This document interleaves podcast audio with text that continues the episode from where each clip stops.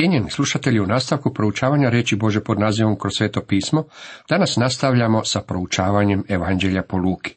Osvrćemo se na 15. poglavlje. Tema ovom poglavlju glasi prispodoba o izgubljenoj ovci, prispodoba o izgubljenom novčiću, prispodoba o dva izgubljena sina. Sada smo došli do mnogim ljudima omiljene prispodobe našeg gospodina. Mi je nazivamo prispodobom o izgubljenom sinu. Pozadina ove prispodobe je ta da su carinici i grešnici došli u velikom mnoštvu slušati riječi gospodina Isusa. Farizeji i pismoznanci počeli su mrmljati i kritizirati gospodina Isusa zbog ovoga. Za njih je to bio skandal prve klase, to što ih je on želio primiti i što je želio jesti s njima. Njegov odgovor mrmljajućim farizejima i pismoznancima bila je prispodoba. Uobičajeno je ovo nazivati trima prispodobama, prispodoba o izgubljenoj ovci, prispodoba o izgubljenom novčiću i prispodoba o izgubljenom sinu. U stvari radi se o tri dijela jedne prispodobe, radi se o tri slike u jednom okviru.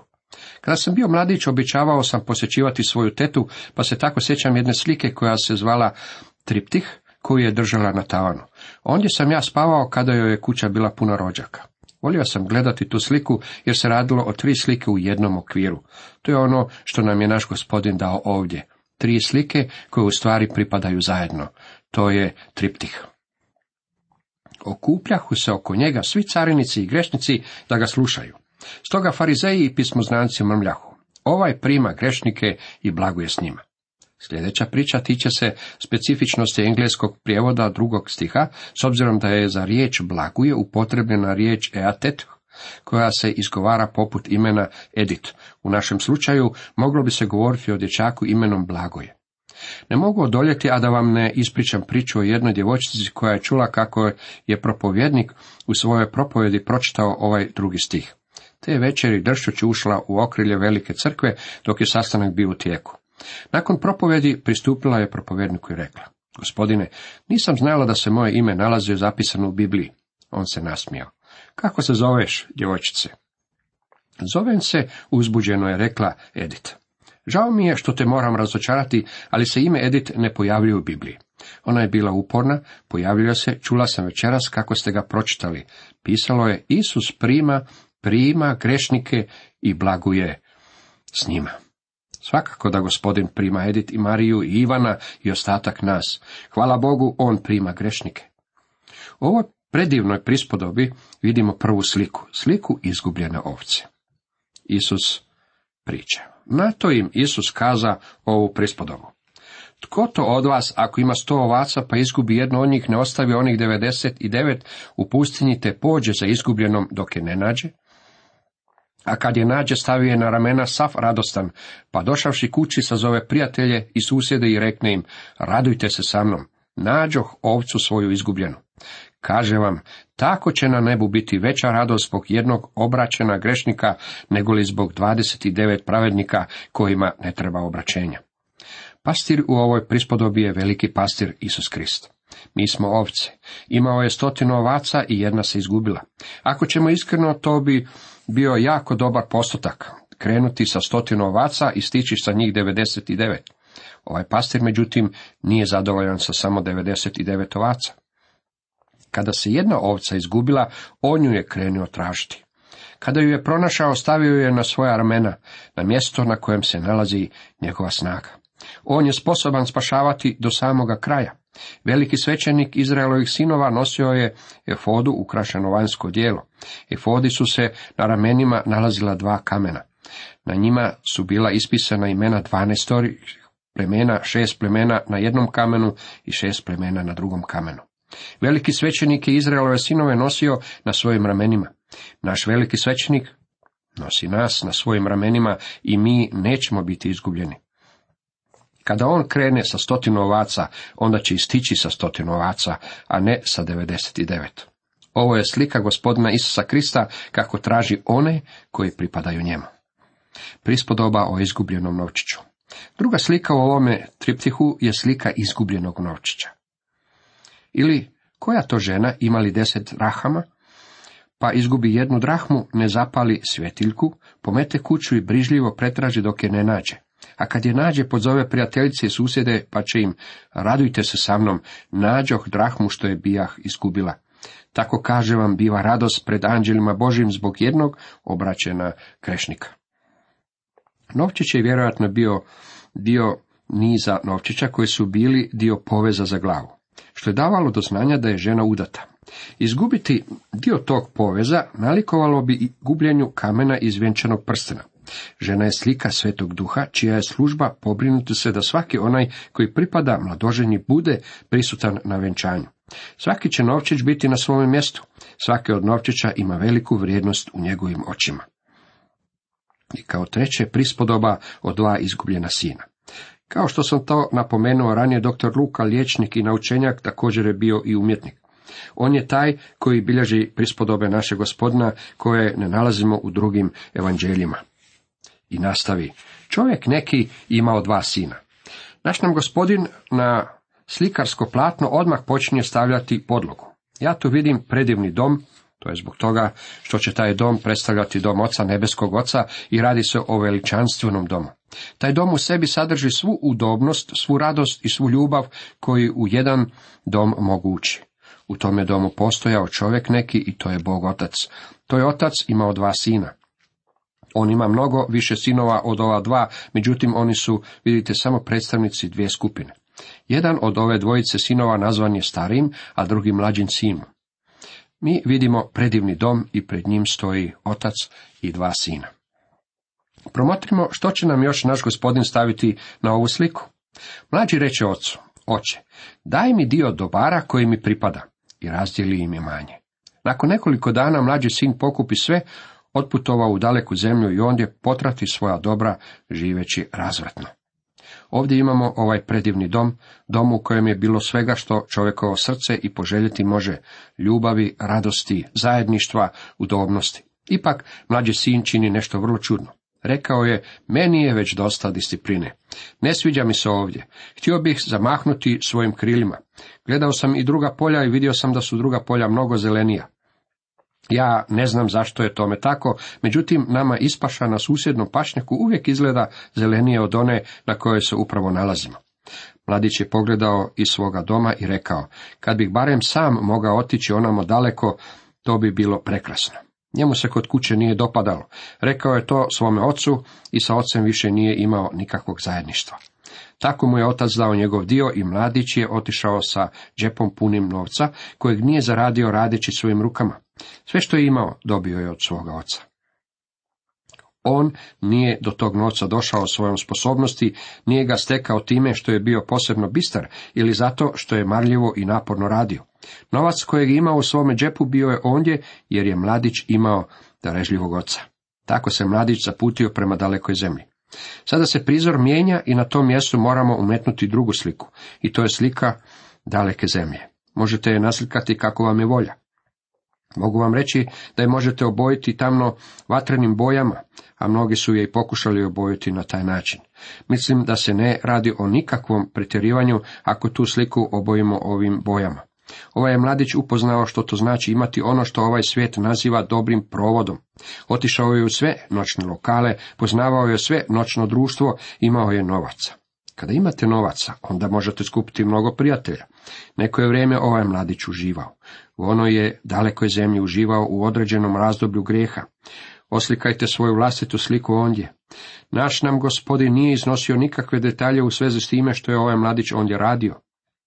Bilo kako bilo, jednom je svanuo trenutak kada je prestao provoditi se, posegao je rukom u džep i ondje nije našao baš ništa. Kad sve potroši, nasta ljuta glad u onoj zemlji, te on poče oskudjevati. Ne samo da je njemu išlo financijski loše, već je čitavoj onoj zemlji krenulo vrlo loše.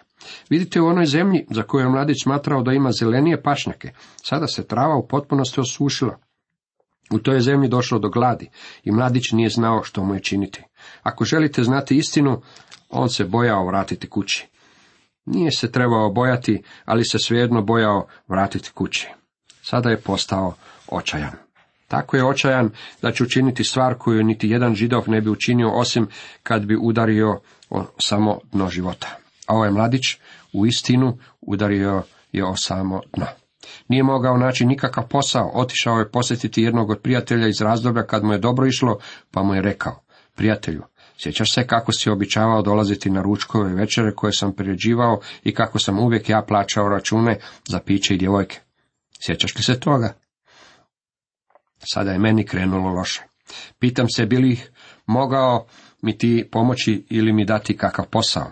A njegov prijatelj iz vremena kad mu je išlo dobro, mu je odgovorio, žao mi je, rekao si da si izgubio sav svoj novac, u tom slučaju ja ne želim imati ništa s tobom.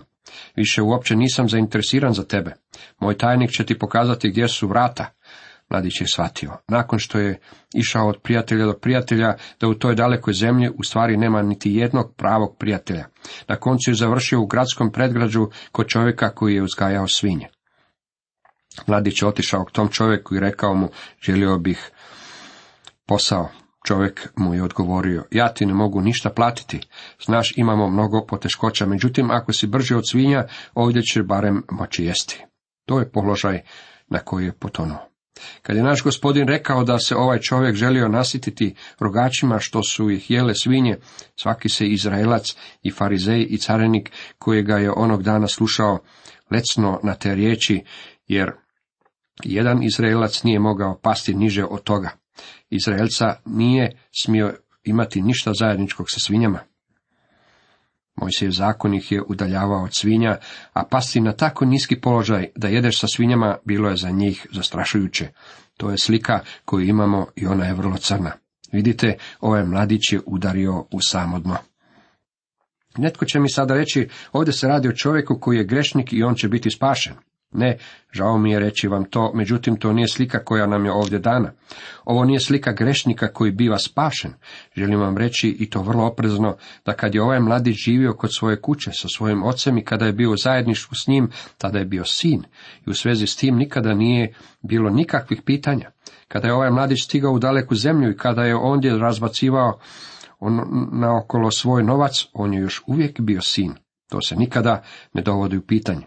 Kada je ovaj mladić krenuo nizbrdo i udario o samo dno i kada se našao sa svinjama, on nije bio svinja, on je bio sin. U ovoj priči koju je naš gospodin ispričao nikada se nije niti postavljalo pitanje je li taj mladić sin ili nije. On je svo vrijeme bio sin. Netko će sada reći tada ovo nije evanđelje. Da, ovo je također evanđelje i ja ću se toga držati iz vrlo jednostavnog razloga što je jedan stari evangelizator upotrebio ovu prispodobu kako bi predstavio evanđelje. Ljudi su govorili da je imitirao Bilija Sundaja, međutim je za Bili Sundaja nikada nisam čuo. Zbog toga meni niti nije bilo bitno koga je ovaj čovjek oponašao. Bio je to jedan niski čovjek koji je održavao sastanke kod divlje šikare. Ono što je nas, dječaka, zanimalo, bila je činjenica da je ovaj čovjek mogao skočiti u visinu propovjedaonice. Samo je stajao i ni jednom je visoko skočio niski čovjek. Mi smo sjedili, promatrali ga, a sljedećeg dana smo vježbali da vidimo hoćemo li i mi moći skočiti tako visoko. Mogu vam reći da je jedne večeri propovjedao o izgubljenom sinu i te sam večeri ja izišao van. Nemojte mi reći da u tome nema evanđelja, ono je u ovoj prispodobi. Bilo kako bilo moramo razumjeti o čemu prispodoba u prvom redu govori. Prispodoba nije o tome kako se grešnik može spasiti, već otkriva kako je srce oca koji ne samo da će spasiti grešnika, već će također natrag primiti sina koji sagreši. Ode i pribi se kod jednog žitelja u onoj zemlji. On ga posla na svoja polja pasti svinje. Želio se nasititi rogačima što su ih jele svinje, ali mu ih nitko nije davao. Možda ste prije neki trenutak pomislili da pretjerujem kada sam rekao kako mu prijatelji koje je prije stekao nisu željeli pomoći. Naš je gospodin jasno rekao kako mu oni nisu željeli pomoći, ali mu ih nitko nije davao. Zbog čega danas kršćani ponekad stiču dojam da su mu pravi prijatelji u stvari ljudi svijeta, kada se oni trude uvesti ga u grijeh i odvesti ga od Boga? Vjernici stiču taj dojam. Ovaj mladić je također mislio ovako. Bio je odveden iz svog doma, od svoga oca, sve dalje i dalje. Mislio je da su mu ovi ljudi pravi prijatelji. Mi nemamo nikakvih pisama koje je on možda pisao svojim prijateljima kod kuće. Međutim, kad bismo imali jedno od tih pisama, u njemu bi vjerojatno pisalo trebao bi doći ovamo, znaš ovdje gdje sam ja, gdje se ja nalazim ima stvarno nekoliko pravih ljudi. Mogu ti reći da se super provodim, svakako bi trebao doći. Međutim, moram vam reći, došao je dan kada je mladić shvatio da mu to u stvari nisu prijatelji, ali mu ih nitko nije davao. Ovo je crni dio slike. Ja sam mišljenja da je došlo vrijeme da ugledamo i nekakve svjetlije boje koje je naš gospodin uslikao u ovu sliku, jer je naš gospodin uvijek, uvijek stavljao crnu pozadinu na sliku, a onda je prebojio svjetlijim bojama. Jeste li zapazili da Bog slika na ovakav način i tako na crnoj pozadini grijeha ovog mladića u svincu, bez zajedništva sa svojim ocem, naprasito napustivši dom, naš gospodin počinje unositi svetlije boje. U nastavku čitamo, došavši sebi reče, koliki najavnici oca moga imaju kruha na pretek, a ja ovdje umirem od gladi. Došao je k sebi. Grijeh nam čini strašne stvari. On nas čini da svijet vidimo pogrešnim očima. On nas čini da sebe vidimo u pogrešnom svjetlu. Zbog grijeha požuda ovoga svijeta vidimo u pogrešnoj perspektivi jednostavno ne možemo jasno sagledavati svijet kada smo u grijehu. Ovo je mladić kada je još bio kod kuće promotrio daleku zemlju i ona mu je izgledala tako dobro. Trava je bila tako zelena, a zabava tako vesela. Međutim, sada je došao k sebi. I prva stvar koju je učinio bilo je malo razmišljanja. Počeo je upotrebljavati svoj intelekt, svoje mozgovne vijuge. Rekao je, znaš, ja sam sin svoga oca, a ovdje se nalazim u dalekoj zemlji. Nalazim se u svincu sa svinjama, a u kući moga oca i slugama je bolje nego meni ovdje a ja sam njegov sin. Kada je počeo razmišljati na ovakav način, sve je počelo imati smisla. Ovaj se mladić počeo ponašati kao da je inteligentan. Ustaću poći svome ocu i reći mu, oče, sagreših protiv neba i pred tobom. Nisam više dostojan zvati se sinom tvojim. Primi me kao jednog od svojih najamnika. Sada dolazimo do prave slike i velike slike. Ovo je najsvetlija od svih slika i to je slika ljubkog doma o kojem sam vam govorio. O, to je predivni dom. To je očev dom.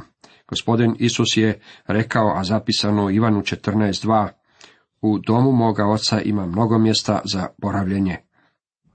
To je kuća. Kuća se nalazi u pozadini i ja vidim oca kako gleda kroz prozor. Otkako je mladić otišao, otac je svakoga dana gledao kroz prozor. Znate li zašto je gledao kroz prozor? Znao je da će jednog dana njegov sin doteturati tim istim putem kako bi se vratio kući. Netko će mi reći, vjerujete li da kada ste jedno spašeni, tada ste zauvijek spašeni? Da. Netko će postaviti pitanje, vjerujete li da kršćanin može upasti u grijeh? Da. Može li kršćanin ostati u grijehu? Ne. Zbog toga što u očevoj kući otac čeka i gleda i on govori, svi moji sinovi dolaze kući. Moji sinovi ne vole svince zbog toga što oni nemaju narav svinja. Oni imaju narav sinova, oni imaju moju narav i oni neće biti sretni osim u očevoj kući. Jedino mjesto na svijetu na kojem će biti zadovoljni je u očevoj kući. I svaki od mojih sinova koji otiđu u daleku zemlju i dospiju svinjac, bez obzira koliko bude zaprljan ili koliko duboko potone, ako je moj sin, jednog će dana reći, ustaću i vratiti se svome ocu. Razlog zbog kojeg će reći otići ću svome ocu je u tome što je čovjek koji živi u velikoj kući njegovog otac. Do sada u najmanje šest tisuća godina zabilježene ljudske povijesti niti jedna ljudska svinja nije rekla ustaću i otići u dom svoga oca. Nikada, nikada svinjama se jednostavno dopada u svincu. One niti ne žele otići u očev dom. Jedini onaj koji žele otići u očev dom je sin. Jednog dana sin će reći, ustaću i poći k svome ocu. Sada je sin krenuo prema domu. Možda ste malo prije pomislili da pretjerujem kada sam rekao da je otac svakoga dana gledao kroz prozor. Međutim, on je to činio i sada ga je vidio kako dolazi. Otac je imao suosjećanja i potrčao je, a svome je sluzi rekao, otiđi do drveta i odsjeci mi pet, šest lješnjakovih šiba da ovom mom sinu pokažem što je to život. Piše li tako u vašim Biblijama? Ne piše niti u mojoj. Trebalo bi pisati tako. Pod Mojsijevim zakonom otac je imao potpuno pravo svog neposlušnog sina dovesti pred starješinu i dati ga kamenovati na smrt. Ovaj je otac imao puno pravo reći, ovaj moj sin uzeo je moje ime i moj novac, a ono što sam ja zaradio i sve je spiskao. Osramotio je moje ime, išibat ću ga tako da mu bude jasno što je to život. Imao je puno pravo to učiniti. Ovaj otac, međutim, učinio nešto što je vrlo začuđujuće. I kada je naš gospodin stigao do ovog dijela svoje prispodobe, kada je stavio ovu svjetlu boju na platno, to je učinilo da svi prisutni zatrepću. Oni su rekli, ne možemo vjerovati ovo. Dovoljno je loše što je mladić stigao do samog dna i što je jeo zajedno sa svinjama, međutim, mnogo je gore što ga je otac primio natrag, bez da nešto učini. Trebao ga je kazniti. To je ono što se nama ne dopada. Mladić bi trebao biti kažnjen. Zapazite što je otac učinio. Pročitat ću vam točno što je učinio njegov otac. Usta i pođe svome ocu. Dok je još bio daleko, njegov ga otac ugleda, kanu se potrča, pademo oko vrata i izljubi ga. Mladić je bio u prnjama i smrdio je, o, taj smrad svinja. Tako je mladić stajao, a otac ga je obgrlio rukama i izljubio ga. A sin će mu oče, sagreših protiv neba i protiv tebe, nisam više dostojan zvati se sinom tvojim. Vidite, sin je zapamtio kratki govor. Izrekao je ono što je isplanirao da će reći još dok je bio u dalekoj zemlji. Mislim da je te riječi ponavljao čitavim putem kući. Mislim da je na svakom koraku govorio, kada dođem kući reći ću mu, oče, sagreših protiv neba i pred tobom. Nisam više dostojan zvati se sinom tvojim. Učini me jednim od tvojih slugu. Počeo je te riječi govoriti svome ocu, međutim nije došao vrlo daleko. Došao je do nisam više dostojan zvati se sinom tvojim, kada je bio prekinut. A otac reče slugama, brzo iznesite haljine, najljepšu i obućite ga. Stavite mu prste na ruku i obuću na noge. Tele ugojeno dovedite i zakoljite, pa da se pogostimo i proveselimo, jer sin mi ovaj bjaše mrtav i oživje, izgubljen bjaše i nađe se, i stadoše se veseliti. Ako se stvarno želite proveseliti, onda to ne možete učiniti u dalekoj zemlji. Ako ste Božje dijete, ne možete griješiti i izvući se s tim. Možda dospijete u svinjac, međutim, dragi prijatelji, nikada ne možete uživati u tome. Ako ste očev sin, doći će dan kada ćete reći ustaću i otići ću k svome ocu. I tada ćete otići. Kada odete, tada ćete mu priznati, ako priznajemo grijehe svoje, vjeranje oni pravedan, otpustit će nam grijehe i očistiti nas od svake nepravde. To je način na koji dijete koje griješi može ući ponovno u zajedništvo očevog doma. U stvari, jedini način povratka je kroz priznanje. Sin je sin za uvijek. U ovoj prispodobi postoji još jedan izgubljeni sin, a stariji mu sin bjaše u polju. Kad se na povratku približio kući, začu svirku i igru, pa dozva jednoga slugu da se raspita što je to. Ovaj će mu, došao tvoj brat, pa otac tvoj zakla tele ugojeno, što sina zdrava dočeka. A on se rasrdi i ne htjede ući. Otac tada iziđe i stane ga nagovarati. Poslušajte ovog mladića kako se jada i tuži. Ovo je pravi izgubljeni sin. Bio je ljud kada je čuo da se njegov brat vratio i da je njemu u čas otac priredio slavlje. On nije želio ući i pridružiti se ostalima na gozbi. Njegov je otac izašao van i zamolio sina da uđe unutra. A on će ocu. Evo toliko ti godina služim i nikada ne prestupih tvoje zapovedi, a nikada mi ni jareta nisi dao da se s prijateljima proveselim. A kada dođe ovaj sin tvoj koji s bludnicama prožre tvoje imanje, ti mu zakla ugojeno tele. Na to ćemo otac, sinko, ti si uvijek sa mnom i sve moje tvoje je. No trebalo se veseliti i radovati jer ovaj brat tvoj bjaše mrtav i oživje, izgubljen i nađe se. Ima mnogo kršćana koji ne žive u dalekoj zemlji. Oni se trude živjeti za Boga, međutim, jadni su i siromašni. Zašto? Blagosloveni su svakim duhovnim blagoslovom, međutim, ne žele ih prihvatiti. Bog kaže, sve je to tvoje. Sve što ja imam pripada tebi. Uzmi to. Naš nebeski otac je bogat u duhovnim blagoslovima i oni pripadaju nama. Međutim, on nam ih neće silom naturiti. Mi moramo posegnuti za njima i uzeti ih za sebe. Priča završava sa starijim sinom koji ispada iz zajedništva sa svojim ocem. Otac, međutim, ostavio je vrata u to zajedništvo širom otvorena. Ako ste sin koji je otišao u daleku zemlju, možete se vratiti ocu priznajući mu svoje grijehe. Možda ste nalik starijem sinu koji je ispao iz zajedništva, on se uopće nije brinuo za svog brata ili imao prema njemu ikakve ljubavi. Mislio je da služi Bogu. Nikada nije sagrešio kao što je to učinio njegov brat, pa ipak nikada nije uživao u gozbi sa svojim prijateljima. Otac vam poručuje, sve što imam je tvoje. kako je divno imati takvog oca. Dragi prijatelju grešniče, ako nikada nisi vjerovao Kristu kao svom osobnom spastelju, tada nisi očev sin. Možeš postati sin samo ako se pouzdaš i vjeruješ u Krista koji je umro za tebe. Ako prihvaćaš Krista i dođeš k njemu, Bog postaje tvojim ocem i on te nikada neće izbaciti van. Ako ga napustiš i jednog se dana vratiš, on će te čekati kako bi te zagrlio svojim rukama, kako li je on divan. Cijenjeni slušatelji, toliko za danas.